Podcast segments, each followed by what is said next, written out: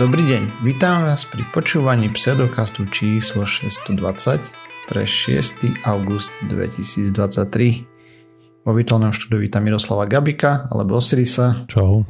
Jakuba Rafaedusa alebo Kupka. Gin tonic je o mnoho lepšie ako čistá voda. A ja som Radoslava Saty alebo Martyr, nemáš pravdu. Čaute. A sme podcast do vedia skepticizme, vedia sa nevenujeme profesionálne, takže ak nájdete nejaké nesrovnalosti, nepresnosti, píšte na kontakt za náš pseudokaz.sk a my sa doplníme a opravíme v jednej z nasledujúcich častí. OK, chalani, ja som úplne kaput po dnešku, a, takže ako sa máte vy?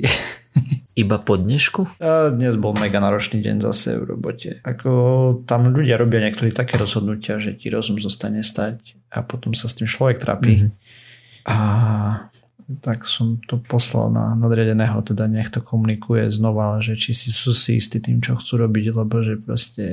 A, to je jedno. Proste niečo sa rozhasí, keď to spravia tak, jak by to chceli spraviť. Si na príliš vysokých miestach. Tvoja práca sa začína stýkať s tou prácou manažera. Kebyže si iba obyčajný človek, ktorý dostane zadanie a potom ho urobí, alebo aj neurobi podľa tvojich slov, hej, aj takých očividne máte vo firme, tak by ťa to nemuselo zaujímať. Hej, lenže mňa to, akože mňa to netrapí až tak veľmi, ale dosť. A ako by som to povedal? Proste oni spravia nejakú zmenu a následne na niekoľkých serveroch pravdepodobne ľudia prídu o práva úplne len preto, lebo robia niečo s config managementom divné. A ja z okolností programujem tú časť, ktorá tie práva priradzuje, odoberá a tak ďalej. Hej, takže som si to mm-hmm. všimol. A... a prečo iba nepovieš, že oni to pokazili, ja nemôžem robiť. Prečo to opravuješ za ja nich? Ja to neopravujem za nich. Ja som len varoval, že keď... Lebo my prechádzame z jedného systému na druhý, to je nepodstatné. Uh-huh. A proste sa tam menia veci a táto zmena je, dajme tomu, že možno viac deštruktívne, si ktokoľvek myslí. Akože ešte budem robiť kontroly na produkcii, v teste to vyzerá úplne katastrofálne.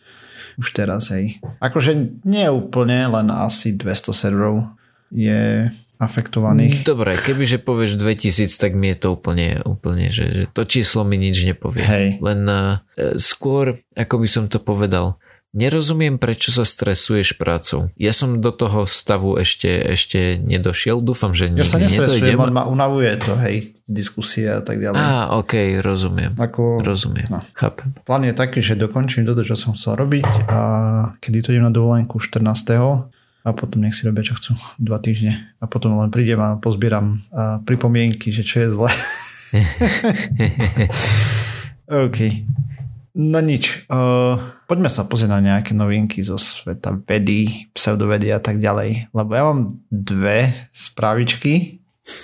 Dobre? Hej, dobre. S tým som to prepočítaval. Uh, Dobre, takže budeme sa najprv baviť o jednej mega správe, ktorá vyšla už dávnejšie, ale naskôr som ju ignoroval aj predpokladám, že kvôli tomu isto aj kolegovia. A LK99 vyšla štúdia, že je nový supravodič, ktorý pri izbovej teplote, bežnom tlaku funguje a tak ďalej, bla bla bla.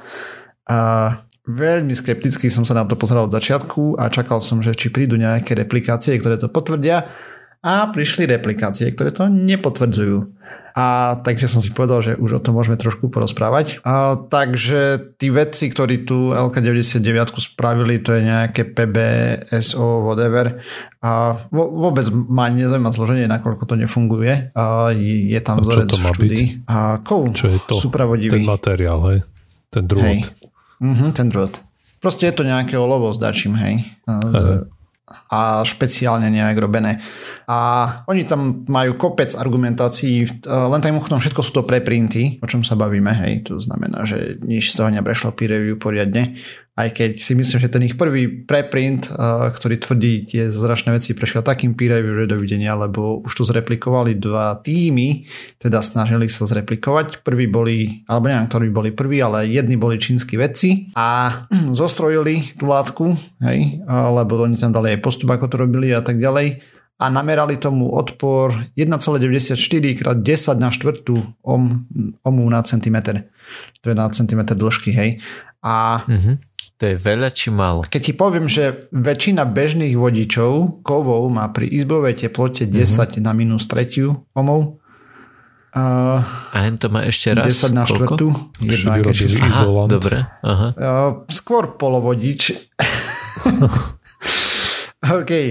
Samozrejme o magnetickej levitácii, e, vieš, keď máš supravodiče, jak sa tam to e, zamkína to magnetické pole a tak ďalej, a potom to le, levituje nad permanentným magnetom a tak ďalej, tak o tom není ani slichu. To je pekne vidieť pri tých supravodičoch, čo keď to chladia, e, tekutým heliom alebo dačím, vieš, tak nad tým si pušťali magnet a tak lietal pekne dookola a tak. No a a potom ešte bola indická štúdia, kde sa tu tiež snažili teda zreplikovať, spravili materiál a tak ďalej, ale zhodnotili, že magnetická levitácia sa nedostavila a v tej ich štúdii, kde to ukazovali, akože to funguje, tak to levitovalo tak na polo. To znamená, že čas bola takmer na podložke, že vôbec to nevyzeralo ako štandardná tá kvantová zamknutá čudo proste pri supravodičoch, že, že to levitovalo. A... a to oni ukazovali v tej pôvodnej štúdii, uh-huh. hej, že vyrobili sme supravodič, tu levituje. Hej, ale levitoval tak, že sa plus minus dotýkal tej podložky a tam niektorí sa dohadovali, že nebol len tým, že mal pašnú polaritu nejakým spôsobom, alebo tak netuším. A ako to bolo, ale zatiaľ sú dve štúdie, ktoré sa snažili to zreplikovať a neúspešne. Proste pri izbovej teplote odpor na 10 10 na štvrtú ohmov je proste veľa. Takže to, to je od supravodiča veľmi ďaleko. Ten by mal mať ideálne nulový. No tak, tak trochu definícia, ne? Hej, tak trochu definícia. No a okay. tí pôvodní veci sa k tomu nejak vyjadrili? A ešte Lebo nie. si nezachytil. Nezachytil som. Uh, uvidíme, viem, že tam boli dve štúdie, len tam mimochodom, čo vyšli v jednej sú traja autory a v druhej je potom viac autorov, ktorí hovorí, že to je jeden z tých vedúcich, že proste to tam asi to prehnali tí pádi, alebo že tam majú metodické chyby, mm-hmm. či mhm. čo v, to, v tom mm-hmm. ich paperi a tak, ale, ale tiež tvrdili vlastne to isté aj vysvetľovali vlastne, že ako to tam funguje, že sú tam nejaké mikroštruktúry, kde sa lokuje to a tak ďalej a tam potom sa to kompresuje trošku či čo a to spôsobuje tú súpravodivosť a tak, ale realita je taká, že nepodarilo sa to zreplikovať, takže nič zatiaľ. Keď, uh, ale teoreticky d- teda ešte je šanca, že nepodarilo sa im zreplikovať úplne 100% ten materiál. Áno, tú štruktúru alebo podobne, dajme tomu. Mm-hmm, aj. aj to je možné, hej. Uvidíme, akože ale jednoznačne to, k tomuto sa chceme ešte vrátiť, keď bude viacej tých štúdií, ale zatiaľ to vyzerá no, keď sa bude k čomu, Hej. Lebo to musia potom tí, tí pôvodní autory nevysvetliť, že čo urobili tie ostatné laby zle a ako to urobiť lepšie, alebo správne. Mm-hmm. Alebo dodať vzorku materiálu, tak, vieš, on funguje no, pri bežnej No to som chcel práve povedať, že či nevedia poslať drôt do iného labu. A to bol taký priešok, plus minus, spomerne maličký, hej. Mm-hmm. Nebolo to nič veľké a tak, takže... Škoda, no. Mm. Akože... Jak no, znie to zaujímavo. Keby to... Hm, ozaj fungovalo pri izbovej teplote, tak to by bolo plná pecka. Oni tam rozprávali o nejakých 15 stupňoch Celzia, hej, že to namerali až do 126 mm. alebo tak dajak. Čo je, čo je brutál, proste to by bolo šialené. Napríklad... No a čo, čo vlastne, to, to mi povedz, že, že, že asi by som to nemal ako, ako drôt ku svetlám, hej? Možno, hej. Na, na čo by som to... Neviem. Dobre, ale čo by bolo to ideálne využitie? No tak prenosová sústava hlavne, hej, kebyže sa dalo. Hneď máš všetky straty preč proste a vieš ťahať drôt z Afriky až z púšte do celého sveta a tam načgať solárne panely napríklad a podobné veci, hej. Okay. Proste to by bolo úplne šialené. Akože netuším, nakoľko tam dačo aj spomínali, že to nefungovalo pri vysokých prúdoch a tak ďalej, takže to by malo kopec ďalších problémov samozrejme. E, ale predpokladám, že v supravodiči aj nízkoprúdové ti dojde ďaleko prúd bez problémov, hej, takže mm. no, to je jedno a nic z toho sa asi neudeje. Uvidíme, ak náhodou hej, tak uh, samozrejme sa opravíme a doplníme, ale nečakám, že sa niečo udeje teraz zračne s tým. Dobre, a chcem ešte porozprávať o jednej štúdii, ktorá sa pozera na poruchy príjmy potravy. Konkrétne na, tam spomínali anorexiu, mentálnu bulimiu a prejedanie sa. 27. júla v Nature Mental Health uh, vyšla štúdia a vedci skúmali 4900 dospievajúcich detí, a dospievajúcich detí neviem, a vo veku 9 až 11 rokov, proste deti. A použili data zo štúdie vývoja mozgu, ktorú deti robili a hodnotili nejaké genetické riziko, štruktúru mozgu a symptómy porúch príjmu potravy. Takže v princípe podľa ich slov genetické riziko vysokého BMI je často spojené s poruchami príjmu potravy, ale napríklad nie s príznakmi úzkosti, depresie a obsedantno-kompulzívnej poruchy a u tých detí, čo je veľké prekvapenie z tej štúdii, pretože u dospelých vieme, že je viacej dôkazov aj štúdií, že práve depresia je spojená s vysokým BMI. Hej. Ale u tej mládeže proste nič také nenašli.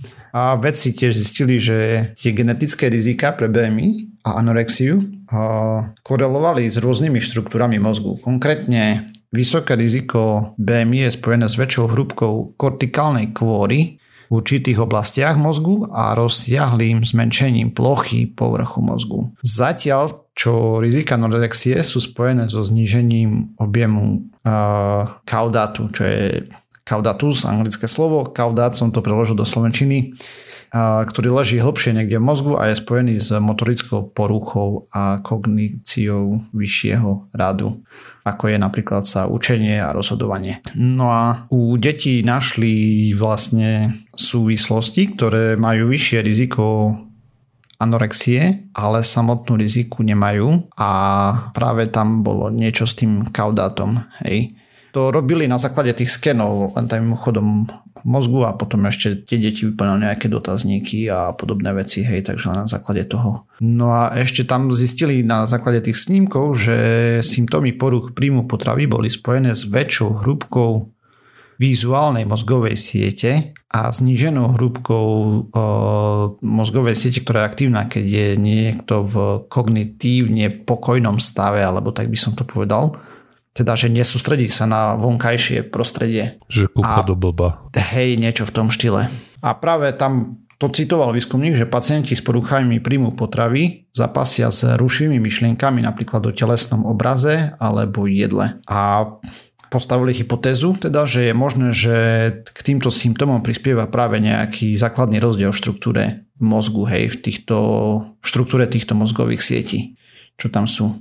Mňa by skôr zaujímalo, že ako veľmi Uh, je, je, je to, choroba, že iba hej, korelácia, alebo uh, to, to áno, samozrejme všetko toto, lenže ako veľmi je to iba korelácia, alebo že či, či tomu prisudzujú aj nejakú kauzalitu, že či to bolo, že uh, tým, že robíš tieto veci, ti to nejak vplýva na mozog, alebo že tým, že máš takýto mozog, tak potom robíš tieto veci. Oni tvrdia, že tým, že máš takýto mozog, tak máš tieto veci, že to je nejaký marker. Samozrejme je potrebné viacej výskumu ešte, ale je to prvá štúdia, ktorá naznačuje, že sú mechanizmy, ktoré vlastne modulujú rizika takýchto stavov sa v mozgu už vo veku do 10 rokov, hej, 9-10 ročné deti. Mm-hmm. A v princípe tam práve na to naznačujú, že skorá diagnostika by v tomto prípade mohla znamenať skoršie liečenie v odzovkách, hej, lebo proste, ja neviem, psychoterapia, čedve, čo tam sa dá robiť a predísť rokom utrpenia takto. Takže kvôli tomu je tá štúdia zaujímavá.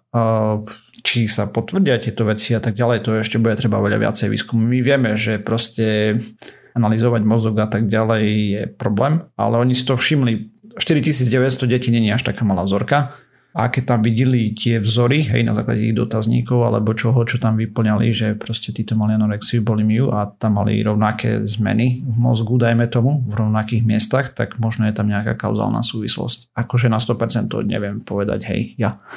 Ale výskumníci si myslia, že je. Jasné. No, zaujímavé. To, že uvidíme, hej. Takže asi nestačí povedať, že však sa nažer a prestaň žrať k tomu, čo sa prejedá. jo, jo.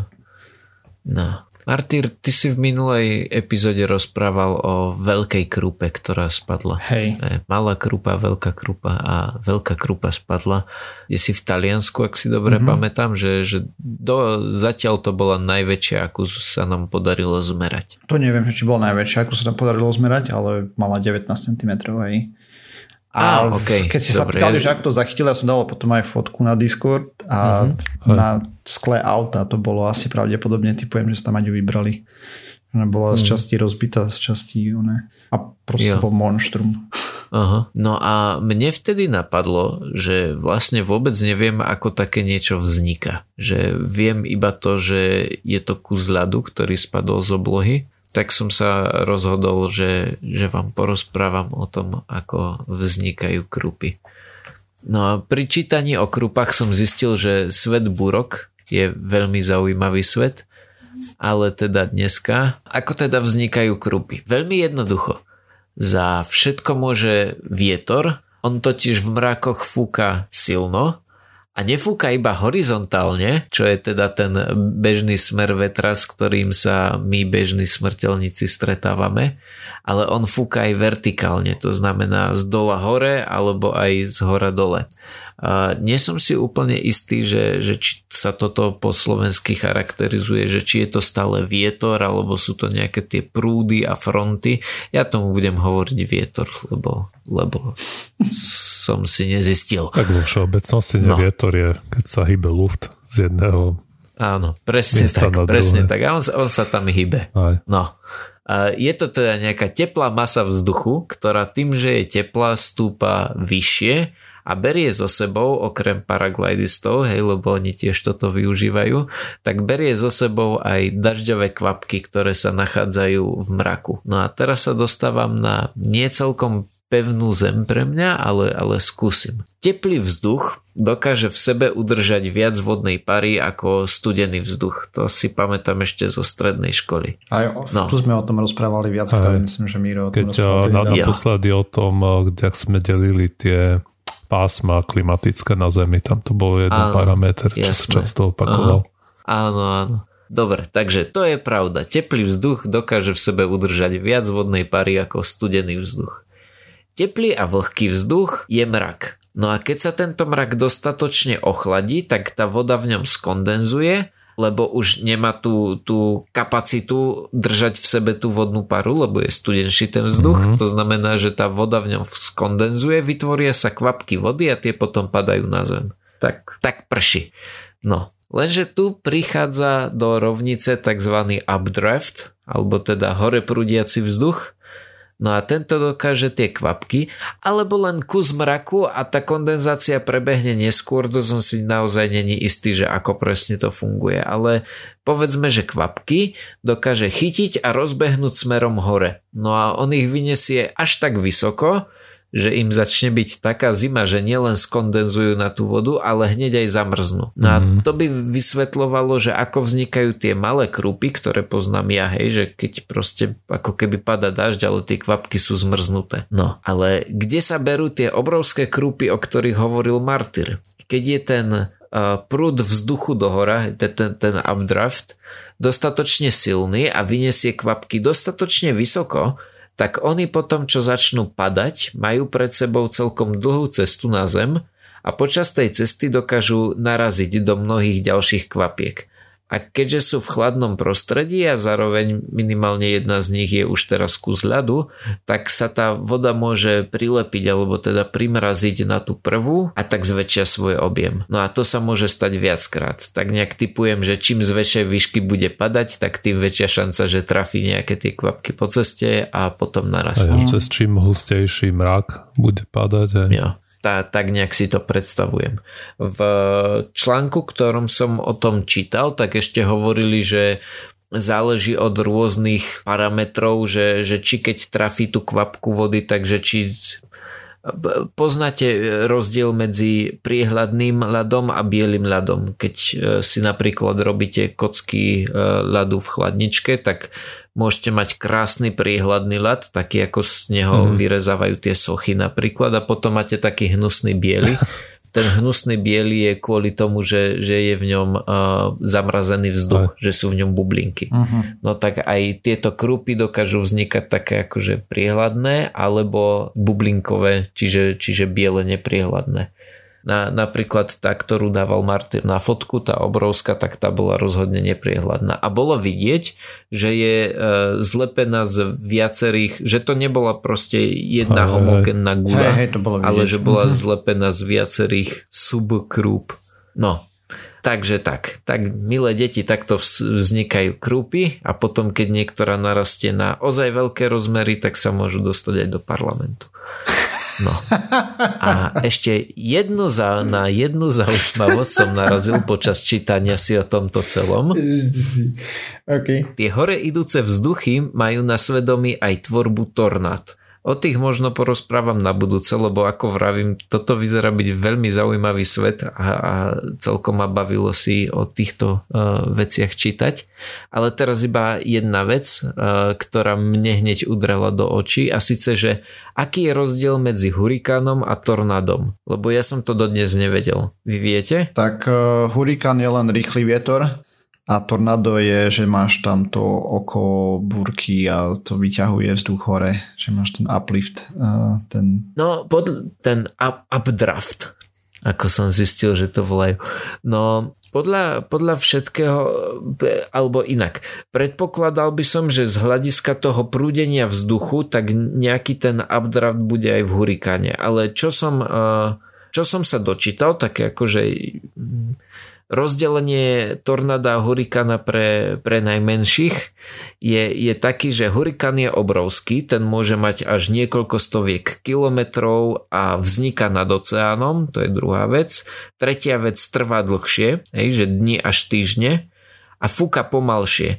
S tým, že to pomalšie je do, myslím, oni spomínali 180 mil za hodinu, čo je nejakých 500 kilometrov, alebo tá, tá, také dačo, ne, nejaké hrozné číslo, že uh, na, aj na, na to, že môžeš povedať, že fúka pomalšie, ale neznamená to, že fúka pomaly, že, že stále je to extrémne e, rych, no, rýchly vietor. to nebude, nejakých 250, ne? Koľko je? Mila uh, 1,6, tak 180 krát 1,6. Z toho ti 500 okay. nevíde. Jo, jasné. Čakaj, C 180 krát 1,6 je, aha, tak 300 som myslel, sorry. Uh-huh. Uh, lebo mám napísané 900 a bolo mi jasné, aha, že 900 aj. je hovadina. Takže áno, že fúka pomalšie až 300 km za hodinu môže dosiahnuť. No a zatiaľ, čo tie tornáda vznikajú nad e, zemou, to znamená, že sú ako suchozemské, tým myslím, sú menšie, e, zvyčajne majú iba do kilometra, čo som si nikdy, keď vidíte tie, že tí lovci tornáda, tieto, tieto veci, tak na tých fotkách to vyzerá celkom veľko a oni majú iba, že do, zvyčajne do kilometra. Že na výšku? A fúkajú nie, že na, na šírku mm-hmm. predpokladám. Že je, jedna z tých podmienok, ktoré tam sú, je, že sa musí spojiť nie, nemôže sa to krútiť iba hore. Aj, musí sa to krútiť zeme. aj dole. Že musí to ísť o, od zeme až do toho mraku mm-hmm. a, a na šírku ten, ten mrak by mal mať ok, okolo kilometra. To je dosť. Áno, ale stále nič oproti tým stovkám kilometrom, ktoré majú hurikány. Hej, tornáda. Hurikány. Tornáda sú menšie. Tornáda sú menšie, aha, ok. Tak a tá rýchlosť je do 300 km, teda mil za hodinu, to znamená, že to je 300 krát 1,6, to znamená, že to bude nejakých e, okolo 550, tak nejak. To znamená, že zatiaľ čo hurikán má do 300, tak e, tornádo má do 500 čosi. To znamená, že sú, to je to, že sú rýchlejšie. Mm stále 300 mil za hodinu je 482 km za hodinu. No vidíš, tak, tak dnes mi tie počty nejak nejdu. Ale na, napriek tomu si myslím, že, že sa mi podarilo dostať tú, tú podstatu hej, hej. seba. Čísla si bez tak nikto nezapamätá. Ja. Bo si niekto zapamätá Dobre. a potom ich rozpráva a... zle. Nezapamätá. Ja. No, To ja viem, keď počúvam veľa podcastov, že ja si pamätám yeah. maximálne tú ideu, hej, pointu mm-hmm. ale už konkrétne čísla to Detaily, vypúšťam dosť. Ja, tak. A toľko ku krúpam a iným veciam. Dobre, ja mám eh, tiež takú, ako by Kupko povedal, zahraničný zaujímavosť. A voľne nadvezuje na tému, ktorú som mal v minulom podcaste o tom termoregulačnom plášti a som narazil na spravičku, kde si niekto položil otázku, že čo keby sme chceli zrušiť globálne oteplovanie tým, že proste natrieme nejakú časť Zeme na bielo. Hej, to samozrejme nie je vôbec nejaká, nejaká nová myšlienka. Je to, vieme, že keď sa zvýši to albedo hej, Zeme, teda ten koeficient, že koľko slnečného žiarenia odráža preč, tak by sme vedeli teoreticky dostať oteplovanie pod kontrolu. Čo ľadová by nám o tom mohla niečo povedať. Hej, hej. No. No a teraz, čím by sme to mohli urobiť? Tak tu by sme mohli nadviazať napríklad na materiál, ktorý už pred niekoľkými rokmi, v roku 2020, výskumníci z Purdue University vlastne vyrobili niečo, čo nazvali najbelšia farba, ktorá odráža až 98%, alebo tesne vyše 98% všetkého svetla. A odráža to dokonca až tak, že keď keby si s tým natrel nejakú oni, oni tam ukazovali nejakú demonstráciu, že mali nejaký štvorec na tou farbou a on dražal až toľko svetla, že to ochladzovalo dokonca aj okolité vlastne múr, hej, na ktorom to bolo nacapené tá kachlička, alebo čo to bolo. Uh-huh. A v akom zmysle ochladzoval to? No pretože odrážal toľko toho svetla, že tá teplota bola nižšia ako okolitého materiálu. Čiže ako keby vycucával vieš, teplo zo, zo steny tým, no, tým ale... veľkým tepelným rozdielom. Tu, tu je práve tá vec, ktorej nerozumiem. A som si istý, že je to iba nejaká jednoduchá vec a ja jej nerozumiem, ale znie to pre mňa, ako keby on dokázal vyžiariť viac, ako na neho bolo zažiarené. No, ale lebo, tak to nie lebo, je, on len dokáže... Tak na, na zbytok bolo no, žiarené si, normálne. Si predstav, že máš vonku 20 stupňov, hej? Čiže mm-hmm. keď, keď máš len tak stenu, tak bude mať 20 stupňov, hej? Lenže teraz si predstavme, že na tú stenu svieti slnko. Čiže mm-hmm. bude mať tých 20 stupňov tej ambient teploty alebo tej okolia, plus mm-hmm. napríklad sa zohraje o 20 stupňov tým, že proste na ňu práži priamo slnko. Mm-hmm. No a ty teraz tam dáš tú kachličku, ktorá odrazí prakticky všetko to slnko. To mm-hmm. priame slnečné svetlo, čiže tá múr pod kachličkou sa ti zohraje mm-hmm. iba na tých, ja neviem, to bolo 25 stupňov, hej ale tá mm-hmm. okolitá stena má 40. Áno. Čiže, už, už rozumiem. čiže to teplo proste sa bude uh, Áno, ako pôjde, pôjde do, od vyššieho k nižšiemu, a to znamená, sa že... vyžiari hej, do nejak do okolia, uh-huh. aby sa to proste, och- alebo to sa chce ochladiť aj na tú teplotu vlastne prostredia okolitého, keď to nie je tá časť stále zohrievaná aj priamým slnečným žiarením. Dobre, a ako toto nie je zrkadlo? Lebo keď hovorí, že, že kachlička, ja si to dám, povedzme, že si tým obložím celý dom. Aký bude rozdiel medzi vykachličkovaním si domu a, a spravením si stien zo zrkadla? Že toto je farba, no. podľa všetkého zrkadlo je, potrebuješ mať sklo, je... za tým nejaký nátier špeciálny a tak ďalej. Ale mm-hmm. popravde si nie som úplne istý, ale nazdávam sa, že zrkadlo, aj keď vyzerá, že odráža všetko, bude mm-hmm. dosť veľkú časť Niečo toho pohľcovať a zvlášť no.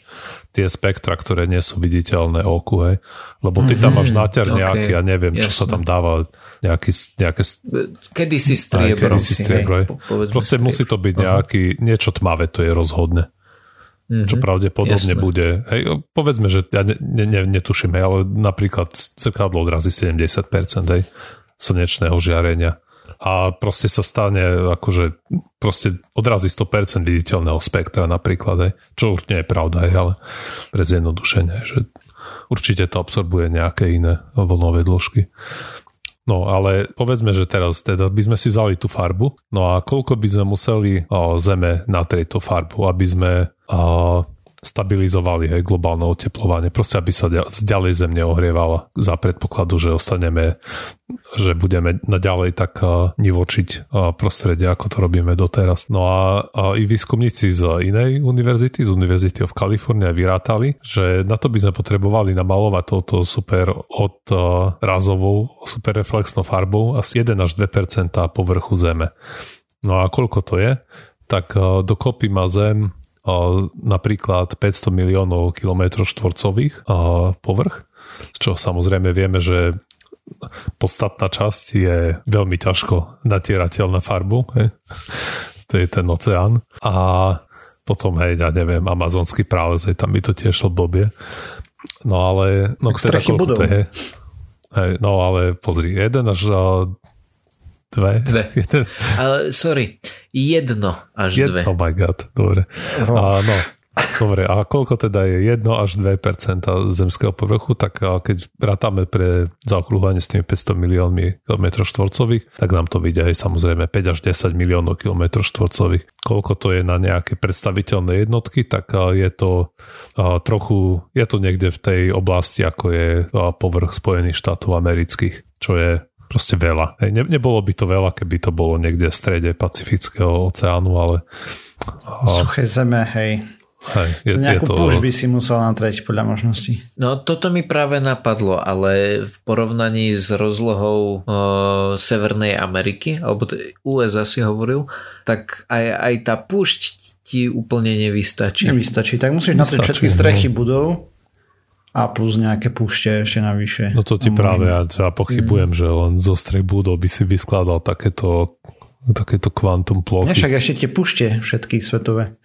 Tak, tak netreba ti všetky. Však snad sa len Sahara podľa mňa je väčšia ako USA. Stačiť, hej, však tá je, Afrika je, je obrovská. Uh-huh. Oh, okay. Alebo nejaká Trantaria pri Mongolsku. To... Hm? Ale... Čo keby sme z toho začali vyrábať piesok? Výborné. To by to by šlo, hej. A, a potom ešte jeden, ešte niekto vyrátal, že koľko teda farby by sme potrebovali.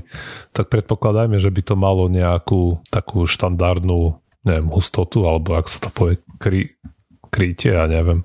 A predpokladajme napríklad 1 liter na 10 metrov štvorcových, a tak to by nám trebalo podľa nejakých prepočtov približne 500 miliard litrov tejto farby. A čo je tiež eh, trochu veľa. To sú také šialené čísla, že dovidenia. Aj, aj, to, je, to sa ani nedá úplne predstaviť. No a keď samozrejme puš sa nedá natrieť, čiže by sme tam museli neviem, dávať nejaké, čo ja viem, kartón na týto farbou, ukladať na tie duny. Neviem. Ale to by určite malo ten morský zvyk sa zaprášiť. No tak musíš celú pušť hermeticky uzavrieť. Aj. E, skoro sa z toho zdá, ako keby sa to nedalo všetko vyriešiť jedným spôsobom. Aj. Ako keby, ne? Ja hovorím, mali by sme z toho vyrobiť ten piesok, ktorý je na, hmm. na tej pušti. No tak mochodom, zrkadla odrážajú niečo medzi 85 až 99,9% svetla. Bežné. Ale viditeľného? Všetko. Všetko žiarenie, čo na nich dopadne? 99,9? Mhm. Ale keď sa nahrajú, tak od... Nie, nie, nie, počkaj. Bežné zrkadlo medzi 90 až 95, to sú tie uh, hliníkové alebo strieberné. S prasiatka, hej. Hej, a 90,9% má nejaké dielektrické zrkadlo, čo aj netuším, čo to je. V živote som to nevidel, tak to poviem. Ako tuším, čo to je, viem proste nejakou elektronovou reakciou, proste elektrickou reakciou spraviť zrkadlo perfektné, hej. A ešte tam spísavali na kvore, som to našiel, že odráža iba 80% svetla, keď je nahriaté. Mm-hmm. Tak to je smutné, no.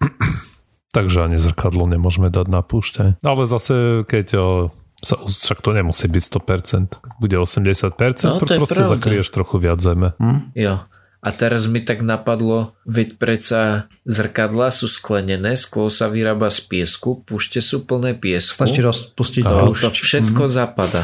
Je to na jednom mieste. Hej. hej a ešte, že ano. horúce zrkadlo odráža približne 95 per, 90% infračerveného žiarenia potom už iba a potom časť sa odráža vo viditeľnom svetle do 80%. Zrkadla sú magia, proste tiež taká menšia. Mm. Vlastne ma to mohlo napadnúť, keď z toho vyrábajú teleskopy a podobné capiny. Mm-hmm. Že to asi nebude také, jak som si to, jak ma to napadlo z prvej. Hej, hej, no, lebo to potom by si nemohol mať infračervené teleskopy. Hej, nemohol, zrkadla. nemohol, no. keď sa ti to neodrazí. Tak toto... no, ale to nie sú klasické zrkadla. A... Akože tam neposielajú sklenené Vieš, čo myslím. Tak ale aj sklenené sú infračervené tie, čo sú na Zemi. Akože do vesmíru sa samozrejme posiela zase niečo iné. Hej. Závisí od toho, ako veľmi chceš, aby bol schladený ten infračervený, hej, ktoré vlnové dĺžky chceš chytať. A možno ty, na Zemi sa používajú dielektri- miestny expert. Dielektrické. Ne, netuším, ne, ne, neviem, hej, len typujem. Aj to v každom prípade je to, je to viac, ako som najprv rozprával. Mm-hmm. OK. A tým pádom sme sa dopracovali na záver tejto časti pseudokastu. Ďalšia časť znova o týždeň. Nájsť nás môžete na web pseudokast.sk, kde nájdete zdroje, ktoré sme používali k príprave tém. Písať nám môžete na kontakt zaujímavé pseudokaz.sk, okrem toho sme na sociálnych sieťach, Facebook, Twitter a tak ďalej, na YouTube, podcasty, všetky možné uh, podcastové aplikácie teda a ak nás chcete pozdraviť, príďte na Discord, napísať nám niečo alebo tak. Čaute. Čau. Voda je lepšia ako gin tonic.